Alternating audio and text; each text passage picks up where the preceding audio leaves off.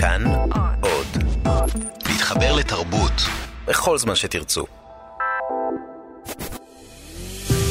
70 שנה, 70 ספרים. סדרת הסכתים על הספרים האהובים והמשפיעים מאז קום המדינה. מגישות שירי לב-ארי וענת שרון בלייס. שירה, מאת שמואל יוסף עגנון.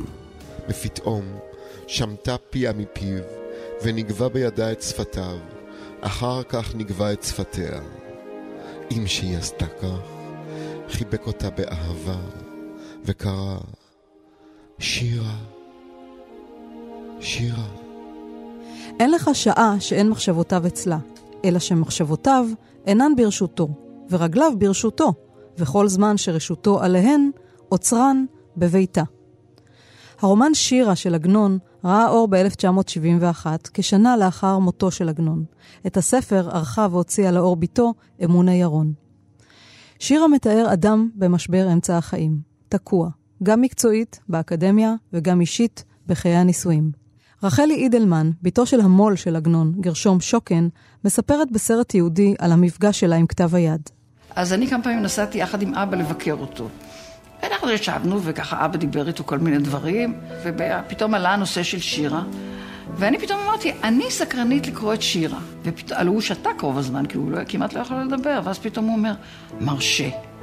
מילה אחת, מרשה. אז אמרתי לה, שמעת מה שהוא אמר? אז הוא שוב חזר על זה ואמר, מרשה. ואז כשחזרנו משם, אז אבא התקשר לאמונה, ואמר, תשמעי, הוא מרשה להוציא את שירה. וכתבתי את כך וכך, והנה פתאום נשארתי עומד, תקוע, לא יכולתי לזוז, והייתי אומלל מאוד. ולילה אחת שכבתי מאוחר מאוד, ופתאום חלמתי את כל החלק הזה, מילה במילה. כך שמואל יוסף עגנון בריאיון לכל ישראל. דוקטור מנפרד הרבסט, גיבור הרומן, הוא מרצה להיסטוריה ביזנטית באוניברסיטה העברית בירושלים, ירושלים של שנות ה-30. הוא יוצא גרמניה, נשוי להנריאטה, שאותה הוא מחבב, ולהם שתי בנות ועוד תינוקת שלישית בדרך. מנפרד מביא לבית החולים את הנריאטה הקורעת ללדת. האחות שירה מגיעה לטפל בה. האישה האחת יולדת, ולשנייה אין ילדים.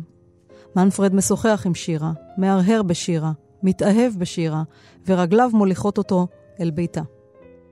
באה אחות בית החולים, גבוהית, גברית, בעלת משקפיים, שנזדקרו מעיניה בחוצפה והזריחו את הנמשים שבלחייה האפורות כראשי מסמרים שבקיר ישן. לפני שלוש-ארבע שנים ראה אותה מנפרד פעם ראשונה. אותו היום אבל כבד היה בירושלים. בחור בן גדולים נהרג על ידי גוי, ונתקבצה כל העיר ללוותו לבית עולמו. אותה שעה שהכל עמדו אבלים ודבויים, יצאה לה אותה אישה מבית החולים כשהיא מלובשת בגדי שירות שלה, פניה זקופות וציגרטה דלוקה נזכרת מתוך פיה, וכל עצמה חוצפה ועזות מצח. מכאן ואילך, כשהיה מנפרד הרבסט פוגע בה, היה הופך פניו ממנה שלא לראותה. עכשיו, שבאה, נתרעם בליבו על גבאי בית החולים, שהפקידו לזו על החולים. גסת רוח, שנהגה בחוצפה ובעזות פנים בשעת אבלה של עיר, כלום אפשר שיש בה רחמנות על צריכי רחמים? עכשיו באה לפשוט את ידה הקשה על נשים רכות, ואף הנריאטה מסורה בידה לחיים ולמיתה. אירועי התקופה מתוארים ברקע, המרד הערבי, עליית יהודי גרמניה, ראשית מלחמת העולם השנייה, וכמובן הוואי האוניברסיטה העברית. חיי האקדמיה, המחקר, יחסי הכוח, כולם מתוארים גם בטון סאטירי. הפרופסור דן לאור, מחבר הביוגרפיה חיי עגנון, מספר על המפגש הראשון שלו עם הספר. הייתי אז סטודנט באוניברסיטה העברית, נכנסתי כדרכי לחנות הספרים מסדה ברחוב הלל במרכז ירושלים, ופתאום אני רואה על השולחן את הספר שאת רואה אותו עכשיו, שירה, בעטיפה השחורה, עם השם של עגנון, ואני זוכר, אני מקווה שאני לא מגזים, שהייתי נתון, נתון כולי ברעד. כיוון שאת עגנון כבר הכרתי, אבל אף פעם לא הזדמן לי לפגוש ספר של עגנון יום-יומיים אחרי שהוא ראה אור בדפוס. הפרופסור ניצה בן דוב רואה בשירה רומן רחב יריעה הכולל עולם ומלואו. זה רומן אנציקלופדי, משום שיש פה על האקדמיה. יש פה על הספרות העברית, הרבה דברים שנאמרים. יש פה על יחסים שבין מרצים לתלמידים. יש פה על אהבה אובססיבית. יש פה אמירות על משפחה. אחת הבנות שלו גרה בקבוצה, אז יש פה השתקפות של החיים בקבוצה. יש פה את ירושלים. אפשר ללמוד על השכונות האלה, כל שכונה והייחוד שלה. זה רומן שמכיל כל כך הרבה נושאים, כל כך הרבה אפשרויות. כל אחד יכול למצוא את עצמו באיזשהו צומת. מוקד של הספר הוא ההתבוננות במצב האנושי, במה שנקרא אמצע החיים.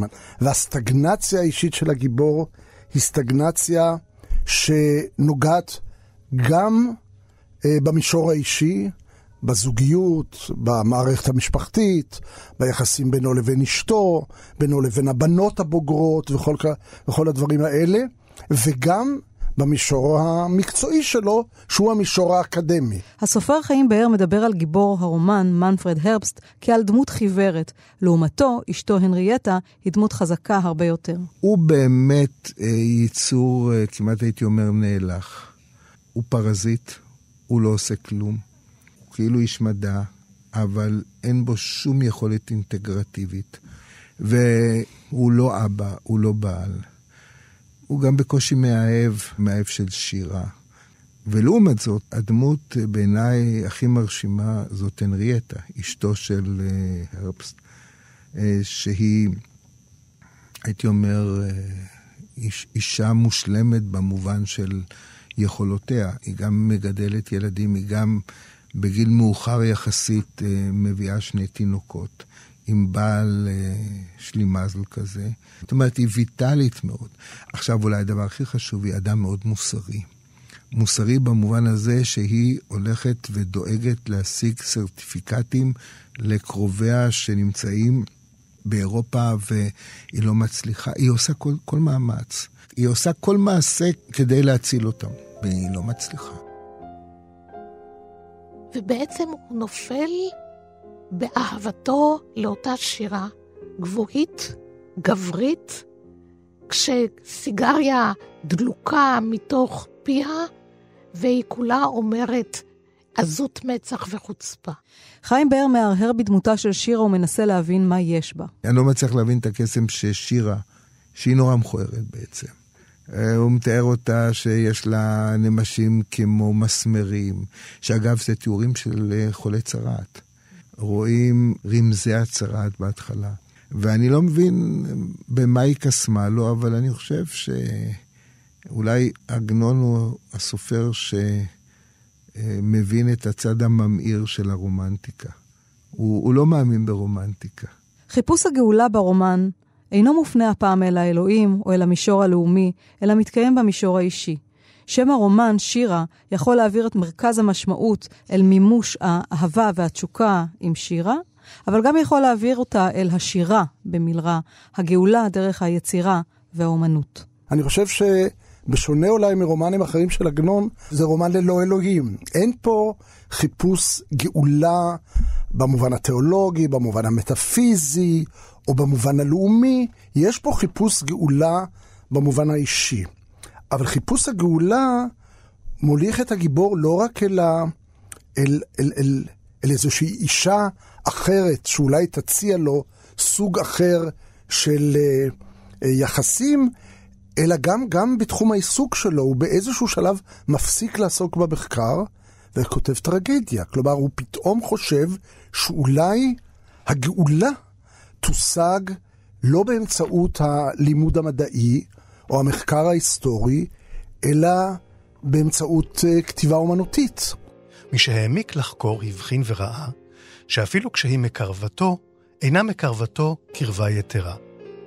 כדרך שהמחשבות מתגלגלות, נתגלגלה ועלתה מחשבה על ליבו.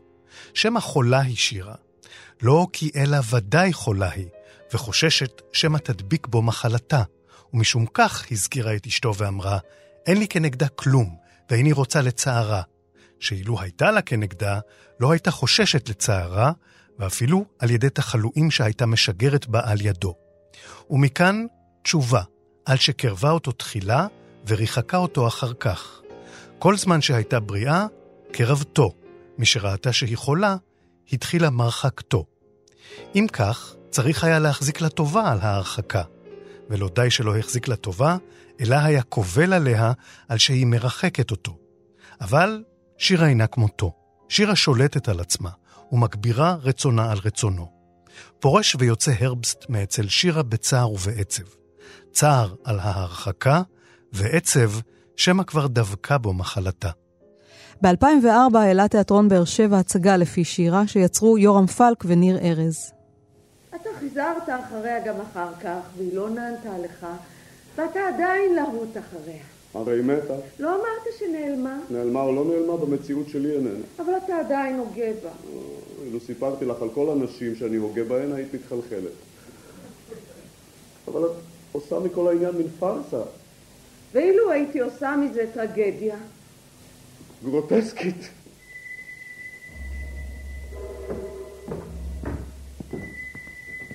שמא טעיתי. שמא לא זה הבית. זה הבית וזאת דירתה. בבית החולים איננה. בדירתה הדלת נעולה.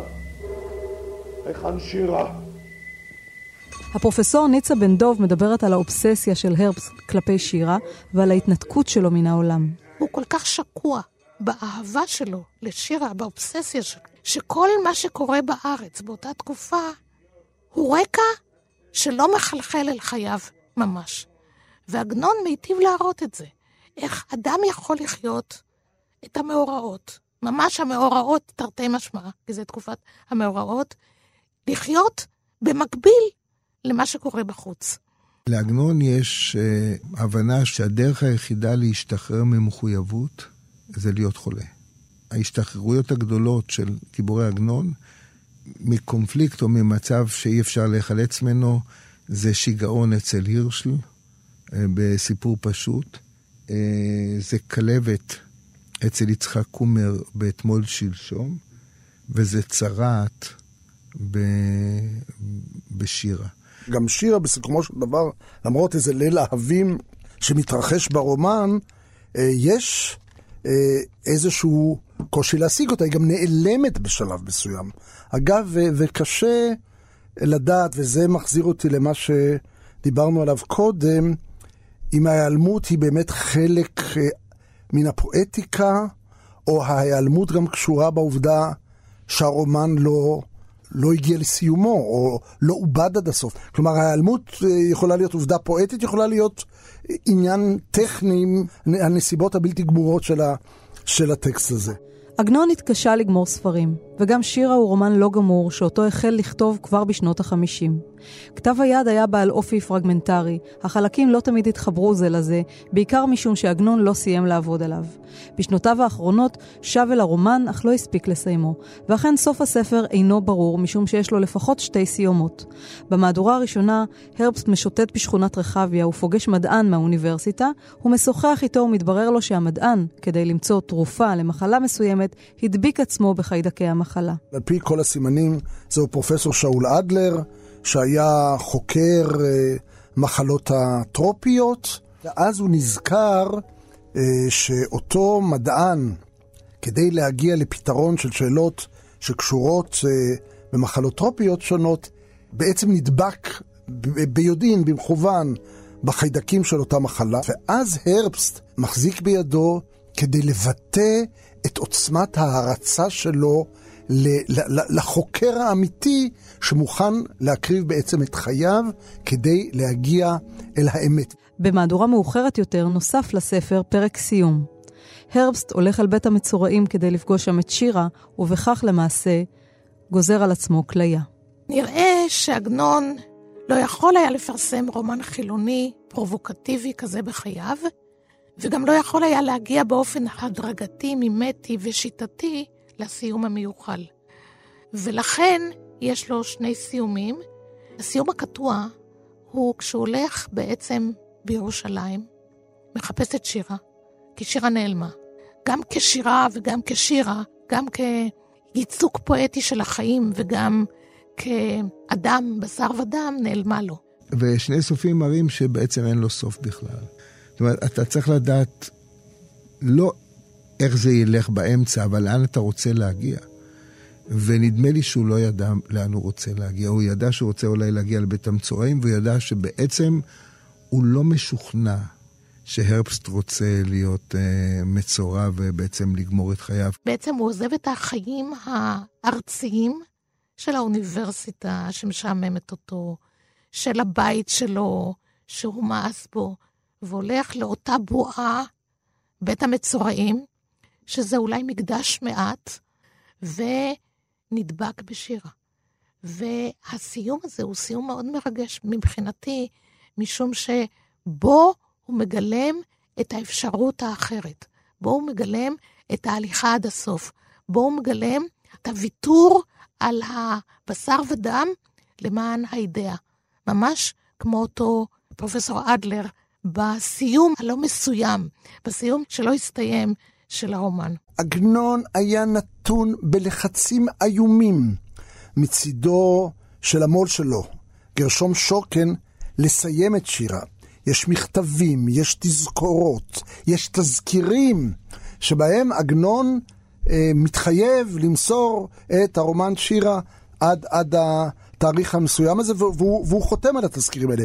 משום ששוקן, כמו, כשם שהוא הריץ את עגנון, כך אה, היה אחוז חרדה מהיעלמות של עגנון. אם שהם עומדים, באה אחות רחמנית ואמרה לדוקטור הרבסט, אדוני הדוקטור, הגיעה השעה לפרוש מן הגברת. אמר מנפרד, הרשיני, אחות יקרה, לעמוד כאן עוד שעה קטנה. אמרה האחות, עוד חמישה רגעים אני מרשה לך לשהות כאן. חמישה רגעים ולא יותר. שחה מנפרד לפני האחות, ועמד לפניה כקורע ומשתחווה ואמר, חן חן לך גברת טובה, השם יקבל את תפילותייך. בפתאום החזיר פניו כלפי שירה ואמר, והוא, כלומר אותו הודי, הוא נשתייר עמה. ופתאום שינה קולו ואמר לה, אותו הודי אעשה אף אני, אני אשתייר עמך, שירה. ופתאום נטל ידה של שירה בידו ואחז אותה. ביקשה שירה להוציא ידה מידו, אבל הוא אחז את ידה בדבקות עד שליפפה הזיעה את ידה ואת ידו. עם שהוא אוחז את ידה, הרכין פיו על פיה ונשקה. עת רבה נשארו שפתיה תלויות מעצמן בשפתיו, ופתאום שמטה פיה מפיו, ונגבה בידה את שפתיו, אחר כך נגבה את שפתיה. אם שהיא עשתה כך, חיבק אותה באהבה, וקרא, שירה, שירה. זה אולי בעצם הכישלון הכי מפואר שאני מכיר בספרות העברית. בעצם שם אתה נכנס למעבדה ואתה רואה את הפסל הלא גמור, כמו שאני אה, בא לפירנצה ואני רואה את הפסלים הלא גמורים של מיכאל אנג'לו שמוליכים אל דוד, ובעיניי היום, בגילי המופלא, כשאני בא לפירנצה, אני מעדיף את הפסלים הלא גמורים על הפסלים המושלמים, הגמורים, שהם כבר בעצם סגורים וכמעט מתים. אז אה, שירה מהבחינה הזאת הוא ספר אה, יוצא מן הכלל. עד כאן התוכנית על שירה מאת שי עגנון. תודה לערן צור, לאמוץ פרידמן ולאיטה גליקסברג על השימוש בסרטה התיעודי על עגנון, מוקדש לנווט ביתי. כאן באולפן, שירי לב-ארי. כי סערת לה, לנצח אנגנר, שב חומה עצור לך, שב אציג לתיים. תשוקתי אלייך, ואליי גנך, ואליי גופי סחרחר עובד ידיי. לספרים רק את החטא והשופטת, פתאום התלעד עיניי בחלומות, עת ברחוב לוחם שוטט, שקיעות של פטל, תעלמי אותי לאלומות.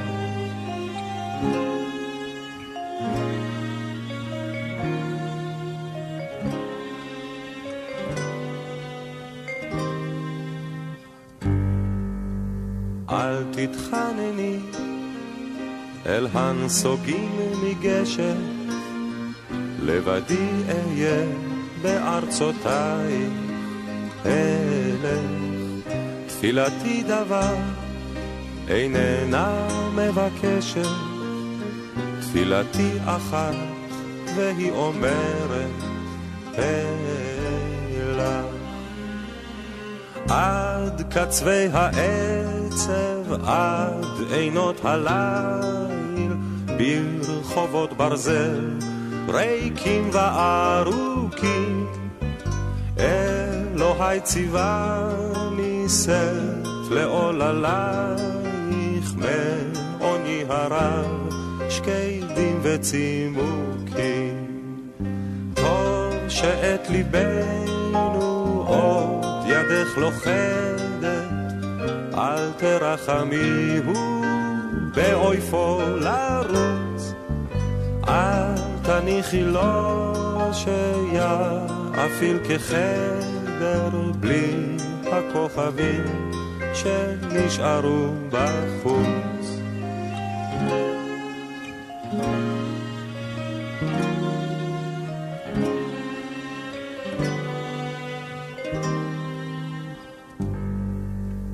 שם לוהט ירח, כנשיקת טבחת, שם רקיע לך, את שיעולו מראים, שם שקמת הפיר, ענף לי כמטפחת, ואני אכוד לה וארים. ואני יודע כי לכל הטוב בערי מסחר, חרשות וכואבות, יום אחד אפול עוד פצוע ראש לקטוף את חיוכנו זה מבין המרכבות. עד קצווי העצב, עד עינות הליל, ברחובות ברזל, ריקים וארוכים. אלוהי ציווה לי סף לעוללייך, מעוני הרב, שקדים וצימוק.